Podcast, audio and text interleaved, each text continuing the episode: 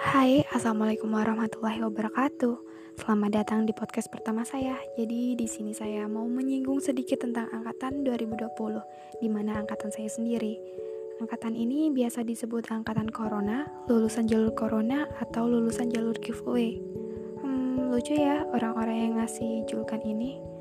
Padahal di balik julukan itu, angkatan ini berisikan orang-orang yang hebat, orang-orang yang kuat, tangguh, dan sabar. Kenapa? Karena kami semua bisa menerima semua ini, kondisi ini, walaupun ada sedikit kekecewaan dong pastinya. Memang benar, kami resmi menjadi alumni tanpa un, tanpa perpisahan, tanpa kata pamit dan sampai jumpa. Ini semua biarlah menjadi sejarah kami.